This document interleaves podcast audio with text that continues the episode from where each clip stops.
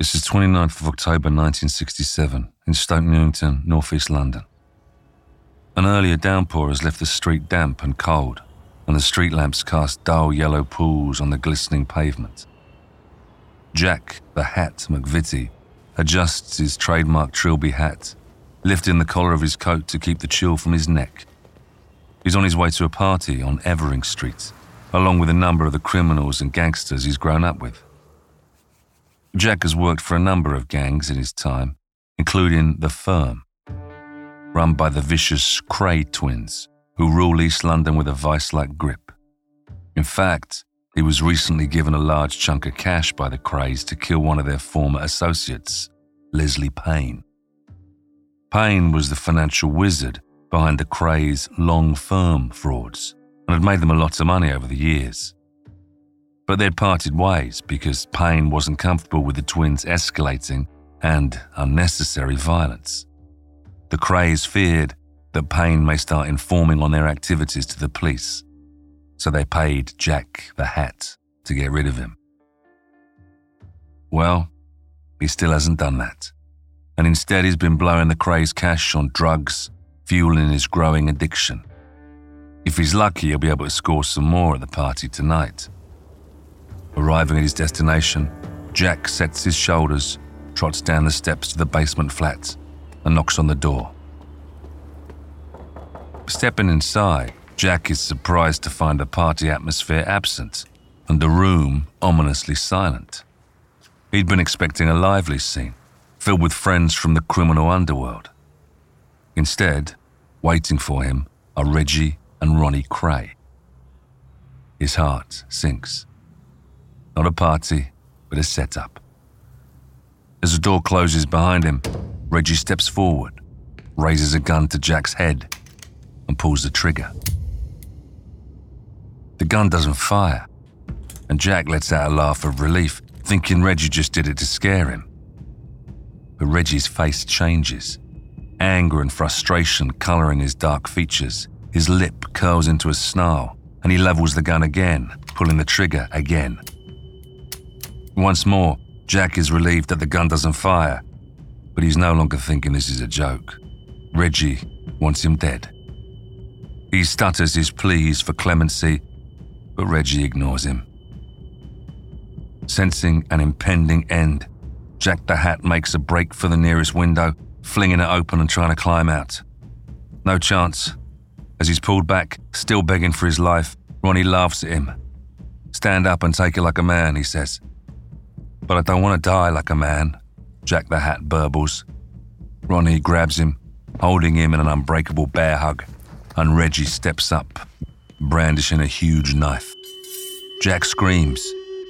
It's too late. He's stabbed in the face and stomach. As he drops to the floor, life fading, Reggie steps over him and plunges a knife into his neck. He never should have crossed the Krays. But Jack the Hat's murder will prove to be a key event in their downfall.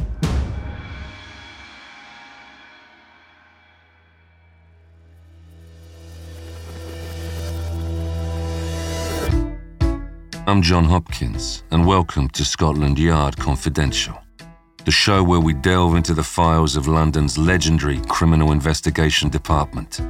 You'll be right there alongside investigators as they search for clues, interrogate suspects, and sort the truth from the lies. There will be twists and turns along the way. Sometimes the trail will run cold. Sometimes it will be a race against time.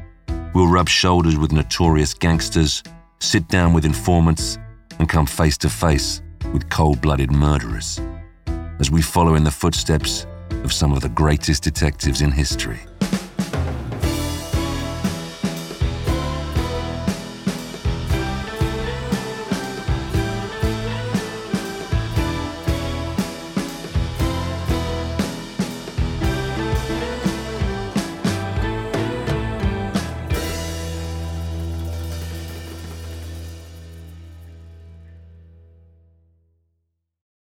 This episode is brought to you by Anytime Fitness. Forget dark alleys and cemeteries. For some, the gym is the scariest place of all, but it doesn't have to be. With a personalized plan and expert coaching, Anytime Fitness can help make the gym less frightening. Get more for your gym membership than machines. Get personalized support anytime, anywhere.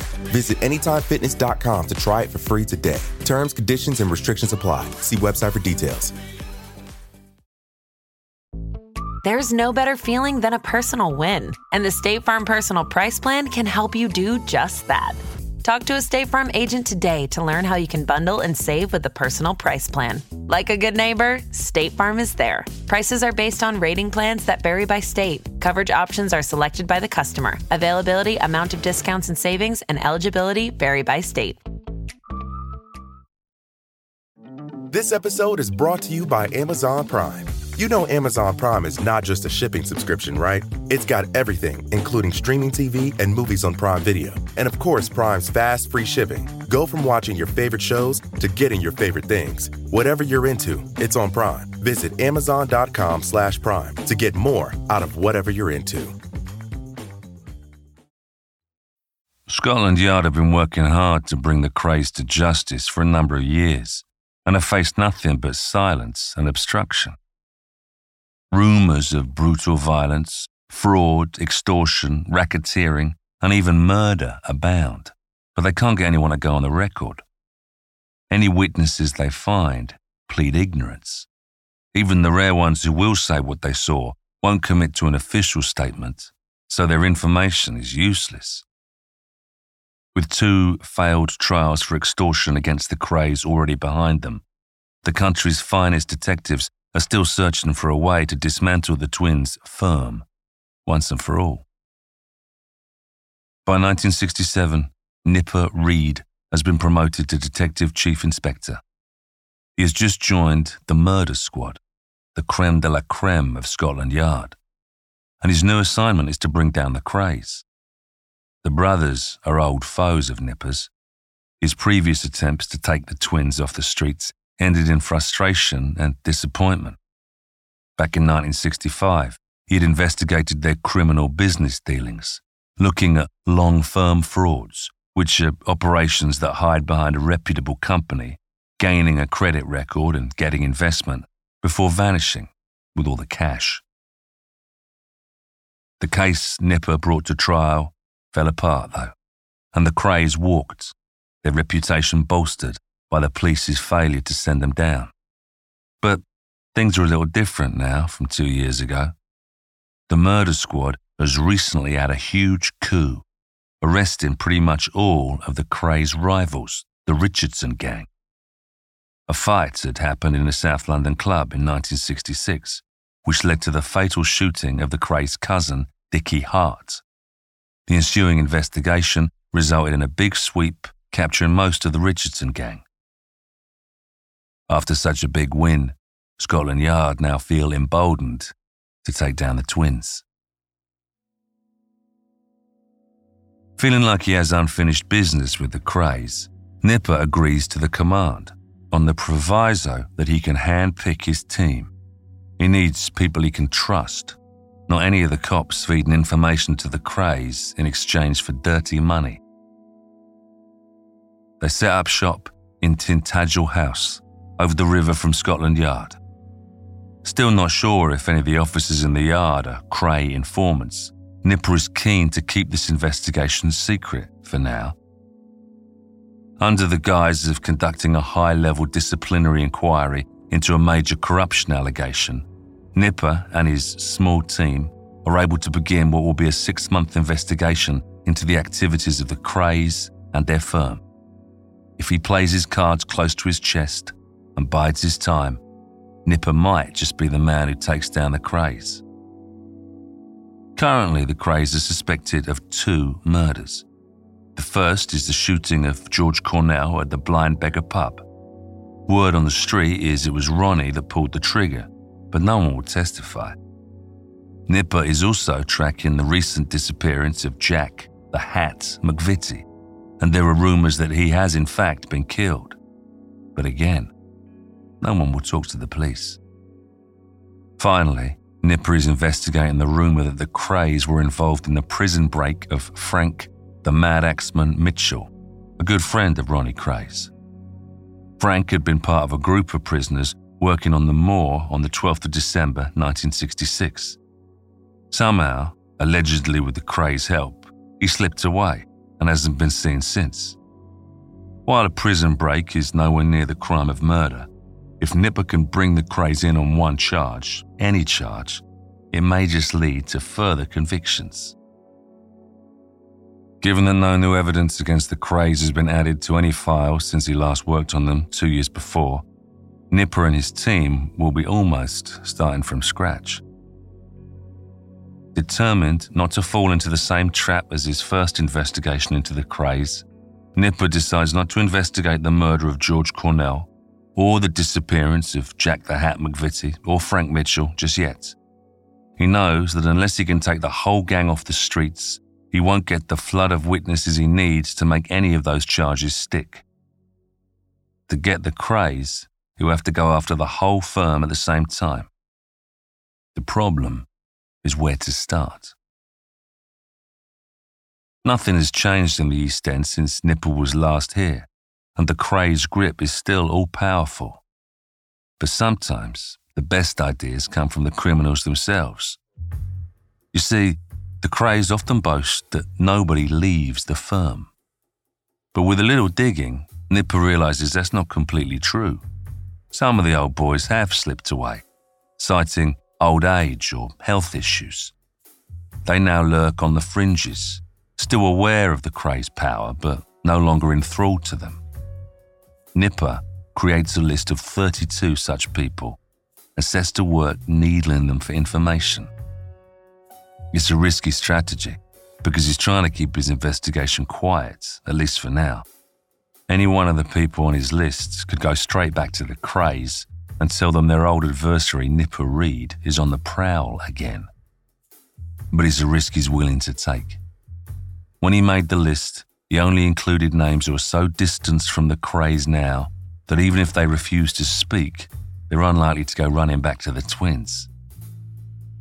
All he really wants is one person, a start, who will talk.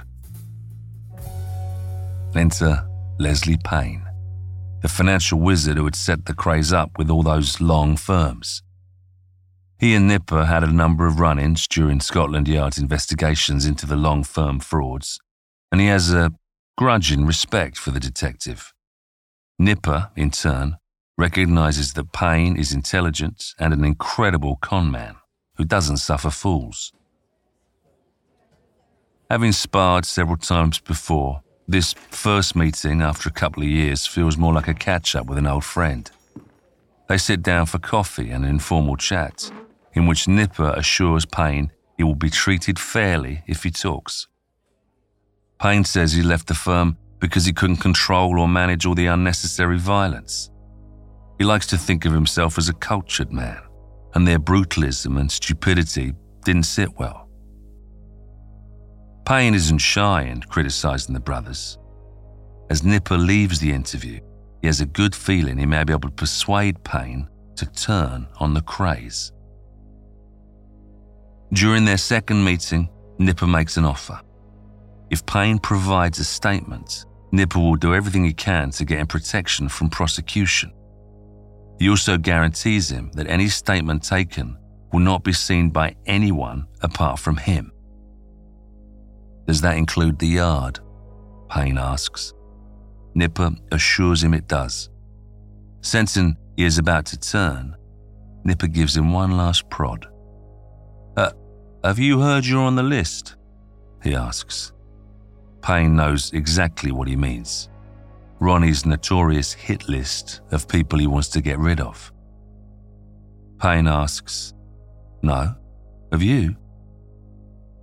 Nipper has no idea if Payne is really on the list, but from the con man's expression, he thinks his gamble has worked.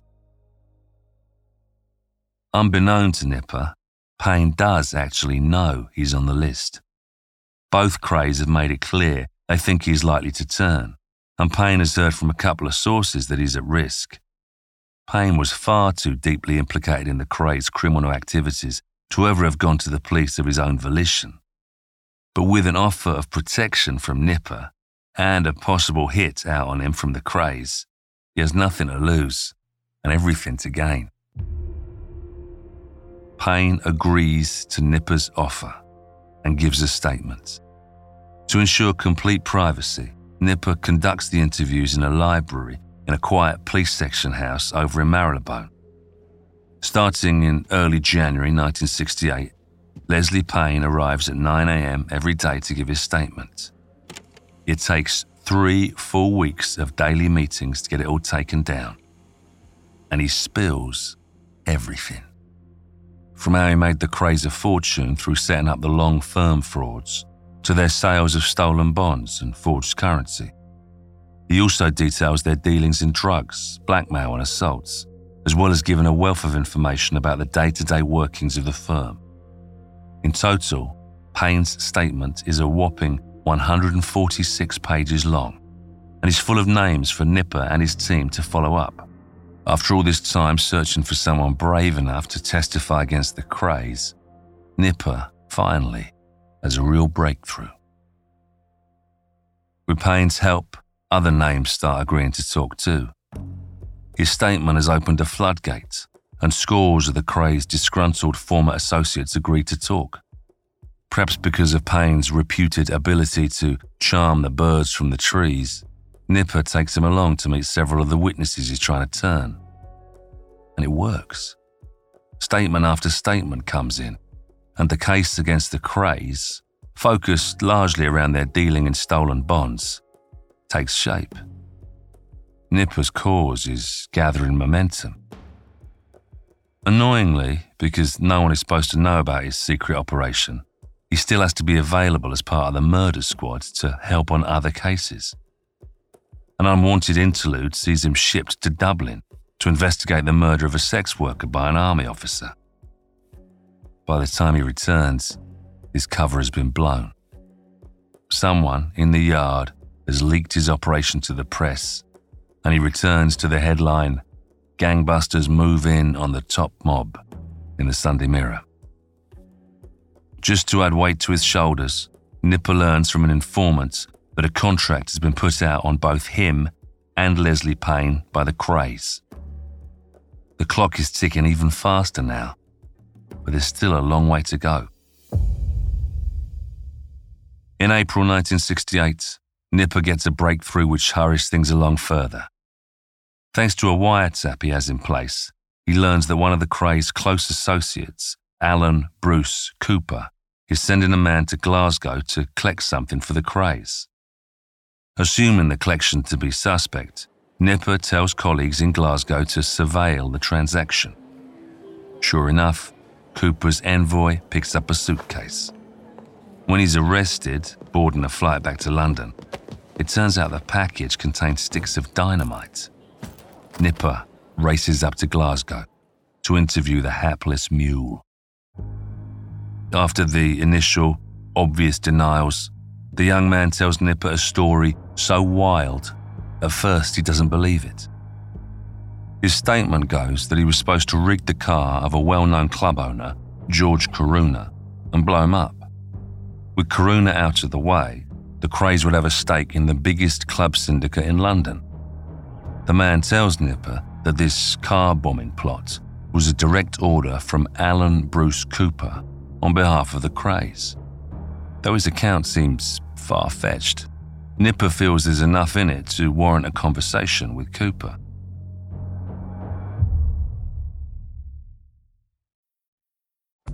Behind every missing person is a story to be told. Look closely at the details and you may just find the answers. Find the answers, find the truth. I'm Sarah Turney, host of Disappearances.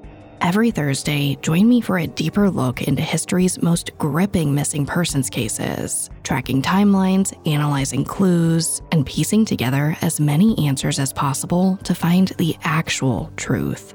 From the tragedies of Amelia Earhart and Charles Lindbergh Jr. to the mysterious circumstances surrounding Tierra Williams and the Iguala mass kidnapping, each week on Disappearances, we're spotlighting the stories you thought you knew and the ones you'll be shocked to discover. Because no one just vanishes into thin air. The truth is out there, waiting to be found. follow the Spotify original from Parcast Disappearances. Listen free only on Spotify. This episode is brought to you by Anytime Fitness. Forget dark alleys and cemeteries. For some, the gym is the scariest place of all, but it doesn't have to be.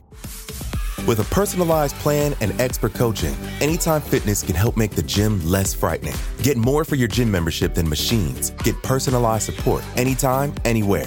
Visit AnytimeFitness.com to try it for free today. Terms, conditions, and restrictions apply. See website for details.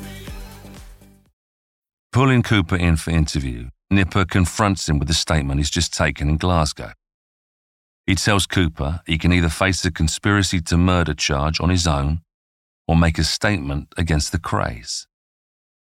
Cooper chooses a second option. He confirms that the intended car bombing was a contract killing for the Krays. He also talks about their deals in stolen bonds, especially selling to the USA. In fact, he tells Nipper that an influential member of the New York Mafia, Joey Kaufman, is due in London to discuss just that. Nipper has more than enough to hold Cooper on, thanks to his role in all of the deals. But arresting him will cause an even bigger problem. Cooper has been in daily contact with the Krays, and if that changes now, they'll know something is up. Rumour has it that if people close to them start getting nicked, they have a plan to flee the country. And Nipper can't risk that. But he also can't turn Cooper loose knowing he'll rush straight back and tell the Krays what has happened.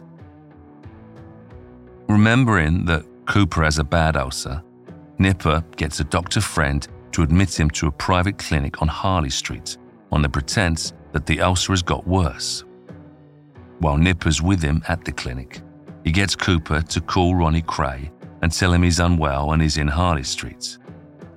Ronnie buys the excuse and says he'd love to visit, but he's too tired after a weekend trip. And that's that. Problem temporarily averted. But it won't last long. Nipper is just leaving the clinic when a visitor arrives for Cooper, none other than New York mafioso Joey Kaufman. It's an unexpected bonus, and Nipper eavesdrops on their conversation. Kaufman, loud and brash, talks openly about the upcoming stolen bonds deal giving Nipper further evidence to use against the Krays. Cooper's stay in the clinic can only be temporary, though.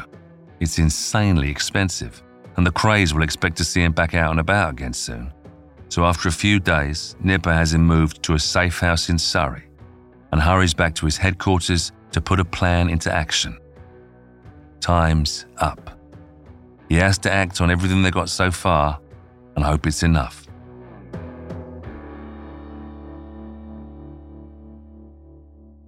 Obviously, arresting the whole firm at the same time is going to take a lot of manpower, and that raises the risk of a leak. Determined not to make any mistakes this time, Nipper calls the DIs in each of the 10 regional crime squads around London. He tells them to arrange for their men to be available at short notice. Their only other instruction is to call him at midnight. When those calls come in, he puts them all off until 3:30 a.m still giving them no further information on the mission. He's keeping tabs on the movements of some of the more senior gang members, including the Krays. The timing of their swoop needs to be perfect if they're going to get them all. When the DIs all call at 3:30, he tells them to gather their teams and report to Tintagel House at 4:30 a.m. Their brief is simple. Each team will enter a premises, arrest any occupants, and make a thorough search. One officer will remain on site to ensure no contact can be made with anyone who evades arrest. All suspects arrested are to be brought directly to West End Central, where empty cells are waiting. Teams are given firearms, photographs of all the suspects, and watches are synchronized. The game is finally afoot. Nipper saves the arrest of the Krays for himself.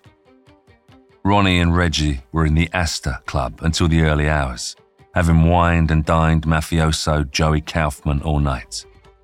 They're currently tucked up in their mother's council flat, on the ninth floor of Braithwaite House in Shoreditch. At five to six, Nipper and three of his men climb into the lift and head up to the apartment. As they crowd around Mrs. Kray's front door, holding their breath and straining their ears for signs of life within, their hearts sink as they hear the lift start to move again and the doors open on the ninth floor. Could this be one of the Kray's men? Were they about to lose their element of surprise? Fortunately, it was just the milkman who stepped out, a hanger of clanking bottles in hand. Before he can even call, Milko, is bundled back into the lift by one of Nipper's men and escorted safely back to the ground floor.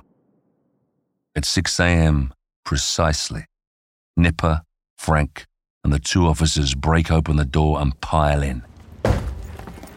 Some minders are in the front room, but are too surprised by the sudden intrusion to put up much of a fight and are quickly cuffed. Ronnie is found in bed with a young man, Reggie with a young woman. All of them are arrested. And at exactly the same time, all across town, countless other firm members are also being detained.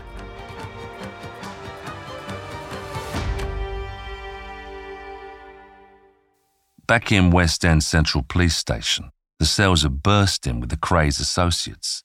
Even Joey Kaufman, the New York mobster, has been arrested. With dozens of individual charges to be brought and laid, the team has its work cut out, but the sense of momentum is palpable. They've got the lot of them. Well, almost. With the Krays and most of the firm off the streets, Nipper hopes that he might get some of those reticent key witnesses to talk. He quickly learns that he is wrong again. Until they're safely convicted and locked away, the view is that the Krays can still get to people. No one else will talk. Nipper must now work fast to get the massive evidence they have in some kind of order and submitted to the Department of Public Prosecutions. More importantly, he needs to make sure that none of the witnesses they will rely on in trial get corrupted before they can be heard. Some firm members evaded arrest altogether when the sweep happened. Others, now out on bail, have a vested interest in silencing any informants. Around the clock police watch is put on all major witnesses and they're all moved to safe houses around the home counties. Meanwhile, Nipper has charged a team of 36 hand picked officers to round up any of the firm who avoided arrest in that first sweep. This has the unexpected effect of spooking a number of the gangsters into coming forward. It seems some just can't stand the pressure of waiting for the inevitable knock to come. One of those is Leslie Dunn. Terrified that he's either about to get arrested or silenced for good by the firm, he turns himself into Nipper on the 13th of May 1968. A wiry, nervous man, Dunn asks to make a statement, and it turns out to be explosive. Dunn explains how he has spent years trying to ingratiate himself with the Krays. He finally thought he'd hit his stride when they asked for his flat keys and told him a friend would be staying with him for a while. That friend turned out to be none other than Frank the Mad Axeman Mitchell. Nipper had heard that the brothers were involved in springing Mitchell from prison, but suspiciously, he disappeared since. Now, Dunn provides full details of Mitchell's stay at his flat and of the fugitive's growing frustration at still being a virtual prisoner despite having women, food, and drink provided. He tells how Mitchell had threatened to go and confront the Krays himself, and how shortly after that, he was taken from the flat by Big Albert Donoghue. Dunn says that he heard four shots from the street below, and Mitchell hasn't been seen since. Dunn's statement is the first time someone has officially implicated the Krays in a murder. Even if Dunn turns out to be a credible witness, one statement alone, especially from someone who didn't even see the crime take place, isn't going to be enough. Nipper will need another witness to corroborate what Dunn said. Luckily, Dunn has given him the name of the man in charge of guarding the fugitive, Billy Exley. Billy was one of the men arrested in Nipper's big sweep. He's out on bail now, but not too hard to find, and he is easily convinced to talk. The Krays' hold over their men is loosening with each piece of evidence leaked. Not only does Billy confirm the details in Dunn's statement, he leads the team to the girl who was provided to keep Mitchell company during his stay. She confirms that she also heard shots on the night Mitchell was removed and says that Donoghue returned to the flats and made a call in which he said, The dog is dead. He then apparently cleaned up the entire apartment, removing any trace of Mitchell. Despite not having a body to confirm it, Nipper now feels he has enough evidence to bring a case for the murder of Frank Mitchell. Three weeks after their arrest, the Krays, still remanded in custody, now get their first murder charge.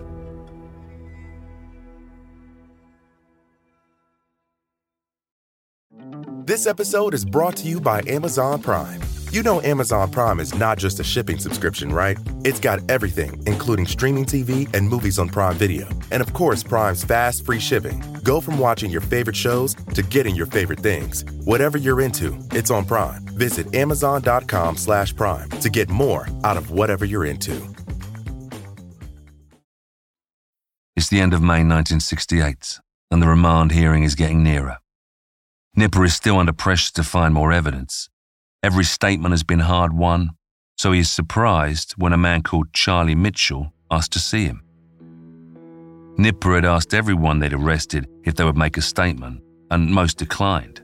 Charlie Mitchell had been the most hard nosed of the lot. He'd refused to answer a single question about anything without his solicitor present. Now, though, you can sense that the ship is sinking, and like the rat he is, he's jumped. He gives a long and detailed statement, given all the facts about the Kray's activities over the years. His statement corroborates a lot that Nipper already knows, but it proves to be exactly the break he'd been looking for. When they hear that Charlie Mitchell has turned, the witnesses flock forward. Finally, Nipper has just about enough evidence to get a conviction against Ronnie Kray. But if he wants to bring them both down at the same time, he needs something concrete on Reggie, too. Nipper lands a huge break when Ronnie Hart, the Kray's cousin, agrees to talk, and his statement implicates Reggie in the murder of Jack the Hat McVitie. Nipper had heard rumours that McVitie had been killed, but with no body and no evidence, the case had stagnated. Hart now explains exactly what had happened. After Ronnie Kray killed George Cornell, he began putting pressure on Reggie to commit a murder too. Cornell had been Ronnie's first kill, and he wanted his brother to have the same honour.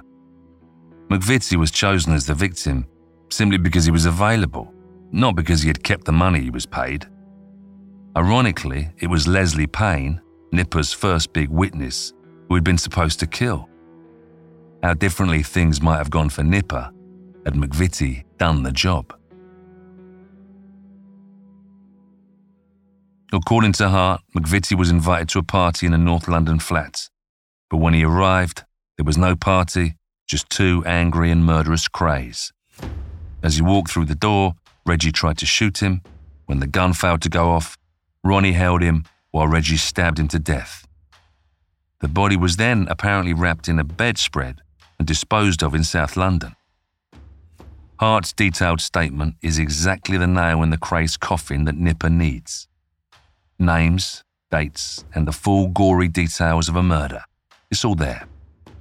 The evidence comes just in time to present at the remand hearings. Trial by jury is set to begin on the 8th of January 1969 at the Old Bailey. The trial of Ronnie and Reggie Kray is, of course, a media circus. Scores of people line the streets outside the Old Bailey to cheer and boo as the defendants are driven past. Inside the courtroom, the atmosphere is no less charged. The Krays are certainly making the most of their time in the limelight. Usually, defendants have an air of unkempt defeat about them by the time they come to stand trial here. But Ronnie and Reggie Kray arrive dressed in their finest suits, hair neat, ties straight, composure immaculate. They half bow to the judge, nod to the jury every time they're brought up, and make sure to greet their beloved mother. It is all designed to suggest they know how to behave properly and give the impression that they are the upstanding company directors they claim to be. As the trial progresses, the Krays maintain their composure, even as statement after statement is read from their former friends and associates. Their confidence that this will all blow over seems impenetrable.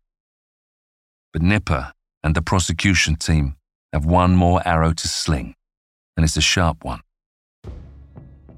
A witness named Mrs. X is called to the stand.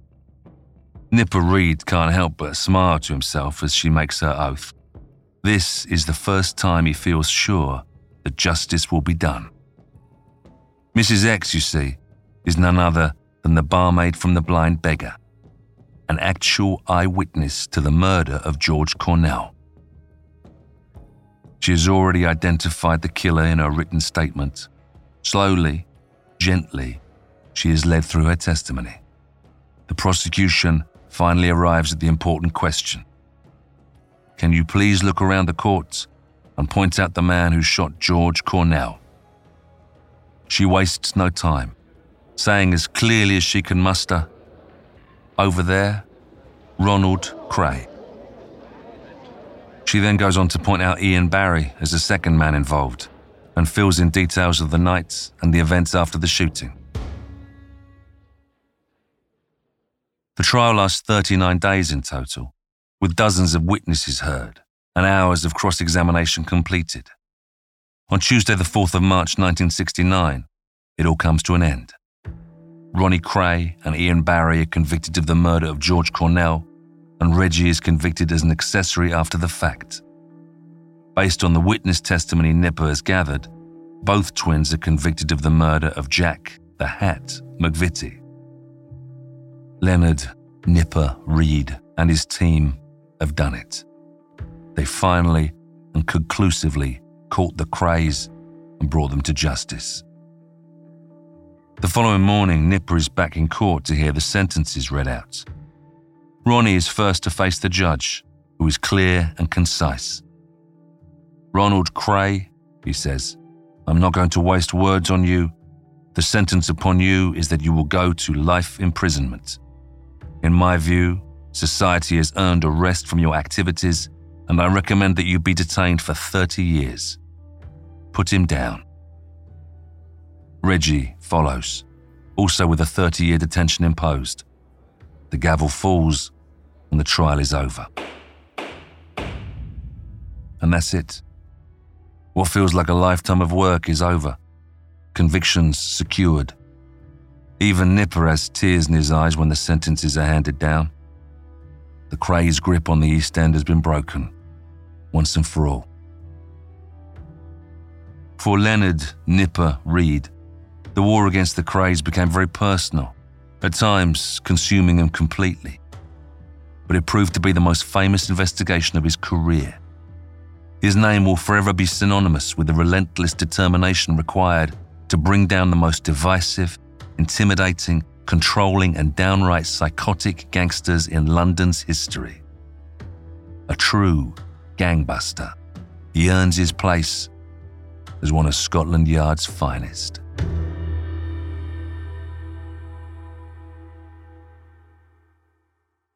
Next week on Scotland Yard Confidential. We travel back to London at the height of World War II. A blackout has been imposed to shield the city from German bombers carrying out a ruthless bombing campaign known as the Blitz.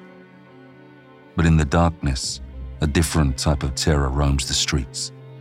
A killer so sadistic that he would be named after London's most notorious murderer, Jack the Ripper. In a six day spree, four women are dead and two have been brutally attacked.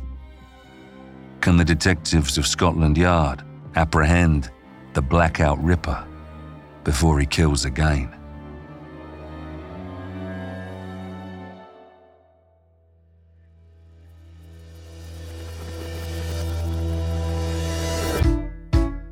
Scotland Yard Confidential is a Spotify original from Parcast, produced in partnership with Noiser. Executive produced by Max Cutler, Drew Cole, and Pascal Hughes. Developed by Julian Boiro for Parcast. Series produced by Addison Nugent. Series consultant Roger Morris. Written by Sean Coleman. Hosted by me, John Hopkins. Supervising editor Kevin Pham. Sound designed by Matthias Torres Sole. Sound supervisor Tom Pink. Edited by Carla Flores and Rob Plummer. Mixed master by Jacob Booth. Music by Oliver Baines and Dory McCauley.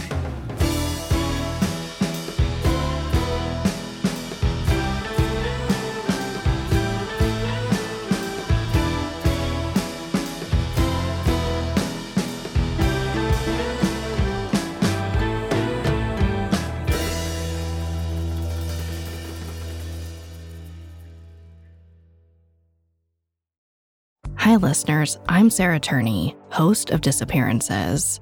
In 2020, I used social media to help bring justice to my sister Alyssa's nearly two decades long disappearance.